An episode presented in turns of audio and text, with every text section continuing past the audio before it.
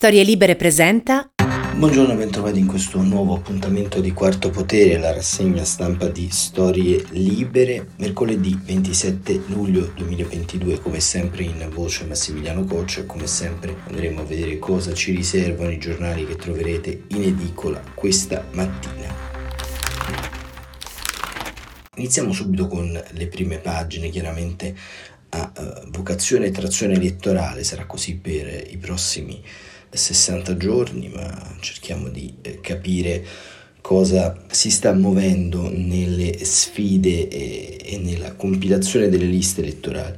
Il Corriere della Sera titola Sfide incrociate sui leader, oggi vertice decisivo nel centrodestra, Letta farò il front runner del PD e ancora invece la Repubblica diretta da Maurizio Molinari acerrimi alleati, una foto di Silvio Berlusconi e Matteo Salvini con eh, su sfondo Giorgia Meloni. Oggi vertice del centrodestra, Salvini e Berlusconi provano a frenare la corsa di Meloni, spaventa i moderati, nel centro-sinistra si lavora un'intesa sui collegi fra Letta, Calenda, Bonino, Di Maio, Bonelli e Fratoianni. E Mario Draghi ammette l'autunno sarà difficile, standard eppur abbassa le prospettive di crescita dell'Italia e ancora invece di eh, taglio similare è anche la stampa, i partiti non sanno che premier pigliare. Oggi il vertice del centrodestra che litiga sulla Meloni, caos anche a destra, Letta, se serve ci sono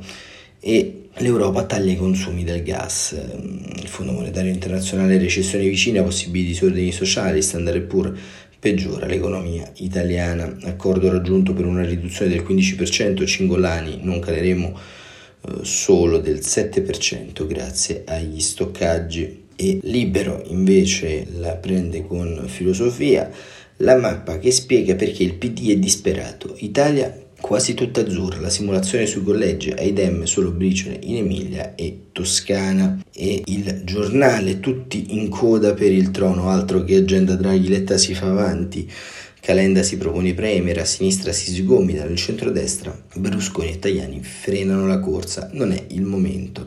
E il leader PD ammette costretti a certe alleanze e il Fatto Quotidiano, Letta elogia Forza Italia e Conte lancia il polo giusto.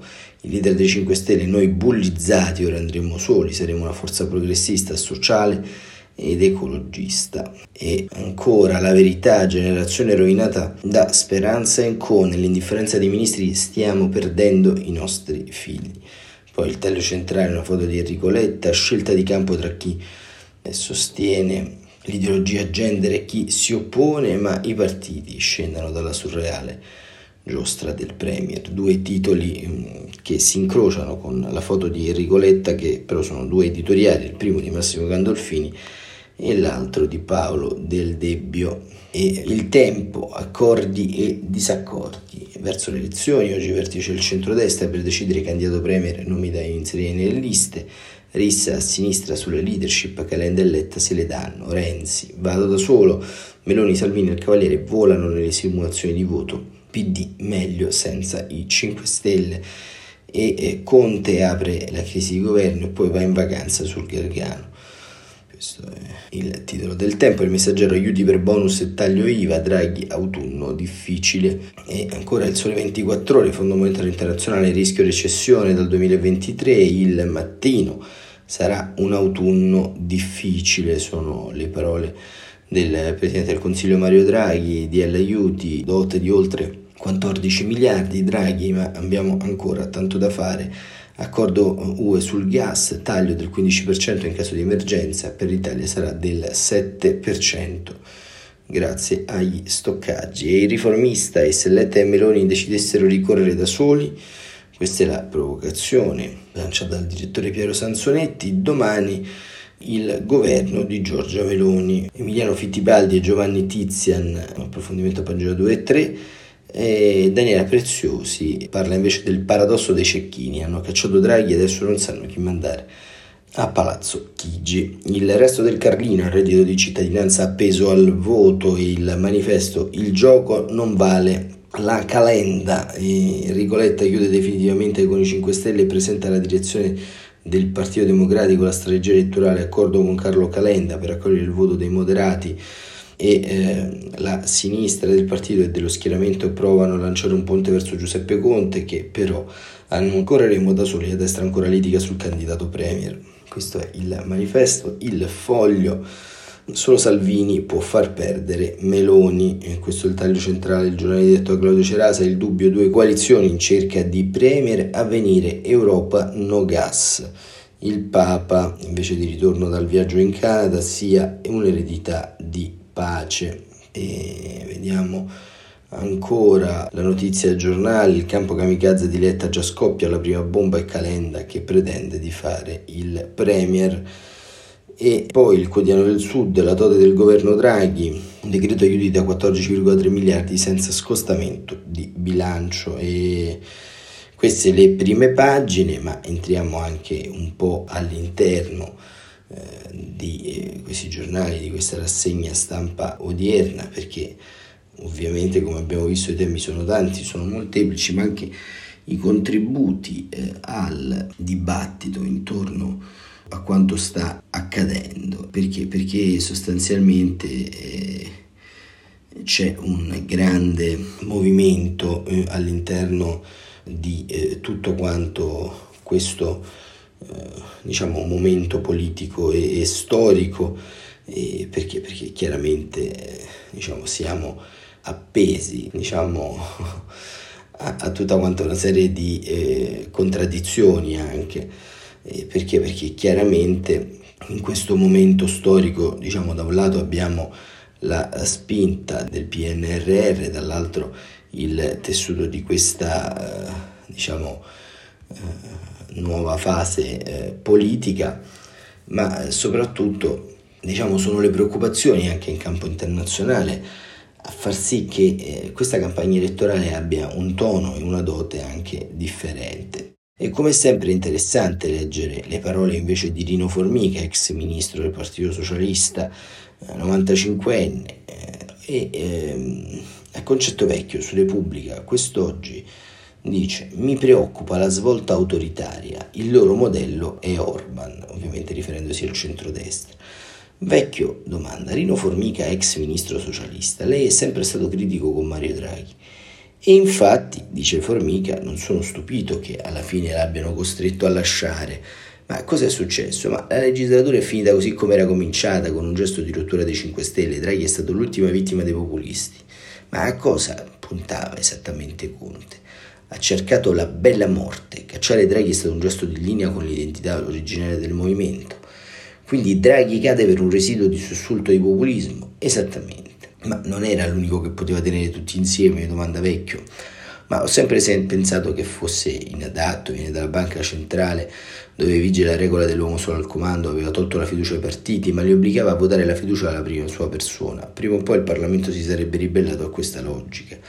E perché Salvini lo ha fatto cadere? Stava perdendo i voti a favore di Fratelli d'Italia, da un lato la Lega è il partito degli interessi diffusi del nord-est, dall'altro lui l'ha trasformato un soggetto clerico reazionario di populismo religioso, tra le due anime era sorto un conflitto, ha prevalso l'anima populistica. Ma anche la Meloni è populismo? No, è destra storica, conservatrice, però compensata da una visione occidentale e atlantica. Le fa paura? Sì, mi spaventa. Penso che abbia una carta scoperta che non tira fuori, il presidenzialismo. Perché carta coperta? Meloni ha ribadito che il presidenzialismo sarà nel programma.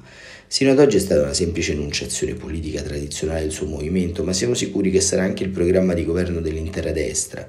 Cosa intende dire? Lo vogliono fare ma non lo dicono. Non possono dirlo, dice Formica, è il superamento della democrazia parlamentare, sostituita da una illiberale e autoritaria. Quindi teme Formica una svolta autoritaria? Domanda Vecchio. Sì, ma indolore. La testa potrà vincere ma non riuscirà a governare perché l'affermazione sarà troppo risicata o contraddittoria e a quel punto tenteranno di abbandonare la democrazia parlamentare per quella del presidenzialismo. Eh, qual è il modello? Ma il modello, dice Formica, e Orban garantiranno il rispetto di tutti i vincoli internazionali, ma poi in Italia faranno come in Ungheria. L'appassiona la lite sulla premiership, domanda Vecchio, ma è un cambio di figuranti. Meloni può fare il premier, è indifferente, porteranno a termine comunque il loro disegno Il pericolo è che una volta avviato il processo di riforma costituzionale, sin dal primo voto la posizione del Presidente della Repubblica diventa provvisoria. Ma Mattarella non è l'ultimo garante che ci è rimasto. Sì, ma se cambiano la Costituzione metteranno in discussione anche lui. Berlusconi perché ha accettato? Ma è convinto che nel voto di potere si creerà. Potrà fare il capo dello Stato facente funzione da Presidente del Senato.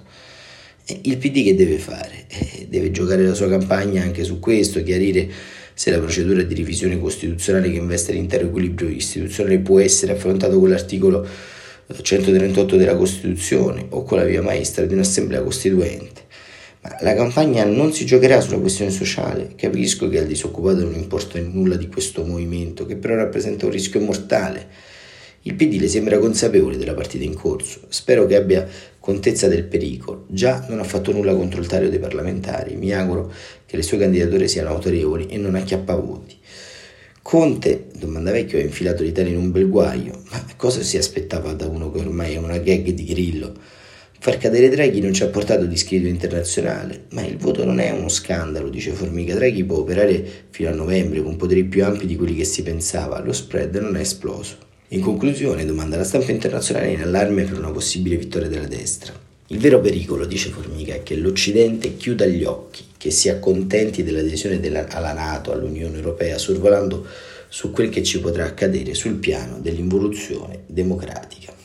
E questo era Rino Formica che eh, ci dà degli spunti sicuramente molto utili per comprendere cosa? Per comprendere quali sono le partite in corso, perché oltre la classica logica strutturata insomma, intorno al pericolo nero, insomma, anche oggi Berizzi ci ricorda che Giorgia Meloni è di destra sulla Repubblica, caso mai ce lo fossimo dimenticati, con un'inchiesta in cui racconta che nei campeggi andava, andava con i neofascisti. Eh, cosa che ci stupirebbe un po' il contrario, però forse la partita si gioca veramente sul terreno delle riforme istituzionali e soprattutto sul terreno di un uh, certo posizionamento intorno a quello che eh, già ben conosciamo.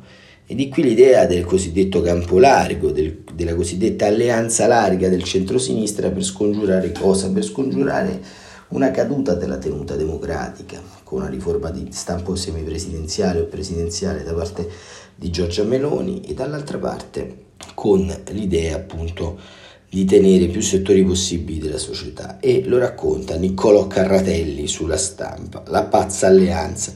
Da Calenda Di Maio e Toti, Letta tenta l'impresa di unire personalità distanti nella coalizione allargata, ma gli scontri del passato si moltiplicano e eh, creano nuovi veti. Se si litiga vince la destra. Cosa hanno in comune? È un gioco educativo adatto ai bambini dai 3 agli 8 anni, si basa sull'associazione logica, sequenziale e di questi tempi può tornare utile anche a Rigoletta, perché a sfogliare le figurine dei potenziali partner della grande coalizione antisovranista, trovare i punti di contatto è spesso un'impresa non banale, a parte l'obiettivo condiviso di sbarrare a Giorgia Meloni la strada che porta a Palazzo Chigi e a Matteo Salvini quella di ritorno verso il Viminale, il resto del puzzle è tutto da decifrare. A partire dal sostegno a Mario Draghi, il motivo per cui è stata l'alleanza da Partito Democratico e Movimento 5 Stelle, Carlo Calenda, leader di azione, ha messo come condizione per un cammino comune quella di aver votato la fiducia al governo di missionario e Nicola Fratoianni, ad esempio con Sinistra Italiana, non l'ha fatto. D'altra parte i due la pensano molto diversamente anche sui ricorsi a termovalorizzatori per il trattamento dei rifiuti, che per Calenda vanno costruiti anche a costo di militarizzare le aree interessate, o sui rigassificatori come quello che il governo Draghi ha previsto di realizzare a Piombino, contro il quale Fratoiani ha manifestato insieme al portavoce di Europa Verde Angelo Bonelli, altro possibile contraente della coalizione. Entrambi inoltre sono fermamente contrari al ritorno al nucleare per la produzione di energia, che per Calenda è invece la soluzione preferita il suo e il programma di Berlusconi vent'anni fa hanno attaccato. Sono proposte ricevibili, incompatibili con la cultura politica democratica, progressista, ecologista italiana europea. Il leader di Azione, del resto, vuole anche un, una profonda revisione del reddito di cittadinanza, misura che Matteo Renzi vorrebbe direttamente abolire, tanto da raccogliere le firme per un referendum. Il fatto è che nel rassemblement progressista e liberale due ex amici potrebbero ritrovarsi a braccetto con il ministro che ha costruito e voluto il reddito di cittadinanza, con Luigi Di Maio, che tutti ricordano risultare dal balcone di Palazzo Chigi per aver abolito la povertà. Le cose sono cambiate, ora l'ex capo politico dei 5 Stelle non si occupa più di lavoro ma di politica estera. si erge a custode dell'atlantismo e della responsabilità istituzionale e al mantra dell'uno vale uno preferisce il Vangelo secondo Mario. Ma c'è chi non dimentica il passato, Calenda non perde occasione per rinfacciargli tutti gli errori commessi quando lo, lo ha sostituito sullo sviluppo economico. E a specifica domanda risponde Di Maio chi? Renzi proprio ieri ha dichiarato che non andremo in una lista con Di Maio, sono stato il suo bersaglio per anni e non divento certo il suo compagno di viaggio. Va detto che Renzi al momento appare il più lontano dalla galassia di Letta con il quale ha trascorsi politici molto noti e per niente sereni. L'ex premier finora si è sentito poco o nulla considerato dal PD ha ripetuto più volte che Italia Viva è pronta a correre da sola. Ha avuto un faccia a faccia con Calenda e ancora non abbandona l'ipotesi di un polo centrista e liberale che si presenti in autonomia alle elezioni per allearsi con il PD eventualmente dopo il voto. Il gioco dei veti, quasi più appassionante del cosa hanno in comune, è destinato a finire tra una ventina di giorni, visto che entro il 14 agosto bisognerà consegnare al Viminale eh, i contrassegni e di fatto formalizzare le coalizioni. Letta nel frattempo farà di tutto per derubricare la questione della premiership, altro terreno di potenziale scontro con quasi tutti gli aspiranti alleati. Calenda ed Emma Bonino hanno detto chiaramente che in caso di vittoria vorrebbero riportare a Palazzo Chigi Draghi, anche se nessuno ha la certezza che il Premier si rivelerà disponibile. Ma è lo stesso sogno che coltivano Renzi e Di Maio, che almeno su questo la pensano allo stesso modo. Come Bruno Tabacci e Giovanni Toti, il presidente della Liguria e leader d'Italia al centro è pronto al grande salto, lasciarsi alle spalle il suo passato per stringere un patto con gli avversari di una vita. Stessa prospettiva per i transfughi di Forza Italia, a cominciare dai ministri Brunetta, potrebbero Todi, e Maria Stella Germini, che invece guarda con interesse al progetto di Calenda. Per loro, che a livello programmatico sono molto più vicini a Calenda e Renzi piuttosto che a Letta e Speranza, la scelta di chi indicare come premier dopo l'inesperato successo elettorale non è un dettaglio. La sola ipotesi ventilata da diversi autorevoli esponenti del PD che il nome da proporre al capo dello Stato sia quello di Enrico Letta in quanto leader principale del partito ha fatto storcere la bocca a molti. Calenda l'ho detto, se forzano in questa direzione si chiude il confronto. Gli altri hanno, lo hanno pensato. Il segretario Dem in corso spera di doversi porre il problema il 26 settembre. Intanto riceve il consiglio di uno che sa come costruire e distruggere grandi coalizioni. Se non elimina troppi veti che già ci sono rispetto agli altri, è meglio eh, non presentarsi al voto, lo avvisa Clemente Mastella. Se vanno avanti così vince il centrodestra tranquillamente. E questo era Niccolò Carratelli sulla stampa, sulla pazza alleanza del centro-sinistra e un'ultima riflessione quest'oggi è da fare in virtù uh, di un altro problema che eh, al momento appare ancora molto in sottofondo sulle cronache elettorali, ovvero l'astensione, perché queste elezioni, eh, lo mettiamo lì come dato di eh, diciamo, di analisi anche per la giornata di domani, le elezioni ormai si giocano sul dominus delle astensioni, si giocano sul dominus di un 40% di elettori ormai che rimangono a casa e quindi anche i sondaggi possono risultare sballati, le percezioni di voto, anche gli indirizzi e gli umori del paese. Ci sarà una chiamata al voto massiccio, sì, sarà una uh, legislatura uh, importante quella che si apre, una legislatura in cui chiaramente tante tessere di un puzzle dovranno andare al loro posto sia in termini internazionali che in termini nazionali. Una legislatura che in qualche modo segnerà eh, i prossimi vent'anni del nostro paese, ma sarà carica di incognite che cercheremo un po' di sciogliere anche nei prossimi giorni. Grazie come sempre per essere stati con noi. Quarto Potere torna domani mattina, sempre alle 7.45.